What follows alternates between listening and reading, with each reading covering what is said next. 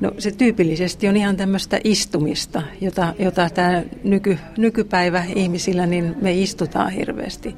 Tietokoneen ääressä töissä, sitten kotona telkkarin ääressä, lapset pelien ääressä ja, ja, ja niin kuin tämmöinen niin sanottu luontainen liikkuminen, asioiden hoitaminen ynnä muu, niin, niin tämmöinen liikkuminen on jäänyt vähäksi. Millaisiin terveysriskeihin tämä liikkumattomuus nyt sitten ihmisiä altistaa? Se altistaa ihan isoihin riskeihin. Että kyllä, kyllä se on erilaisten sydän- ja verenkiertoelimistön sairauksien selkeä vaaratekijä. Ja, ja, sieltä kautta, ja toisaalta sitten myöskin niin tämmöiset erilaiset aineenvaihdunnalliset sairaudet, ylipaino, tämä on, tämä on se keskeinen iso asia. Yhä yleistyvä asia, liikkumattomuus lisääntyy.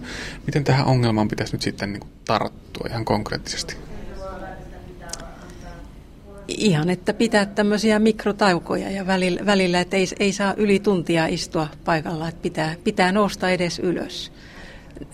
Ihan lyhyeksi aikaa, että se yllättävästi niin virkistää verenkiertoja, siellä tapahtuu kaiken näköisiä positiivisia asioita silloin aineenvaihduntaa.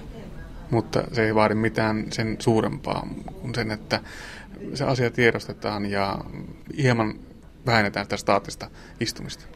Kyllä joo, että nousee, nousee ylös, se riittää. Jos, jos, jos niin kuin jossain toimistotyössä esimerkiksi, että menee, menee käymään printerillä, jos se on vähän kauempana, tai menee tapamaan työto, työtoveria sen sijaan, että soittaisi.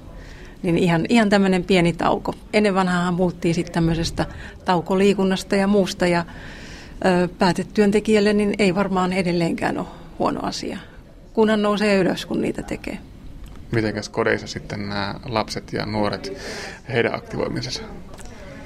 Niin, heitä pitäisi sitten vissiin aina välillä vähän tökkästä ja sanoa, että hei, sä oot istunut siinä nyt yli tunnin.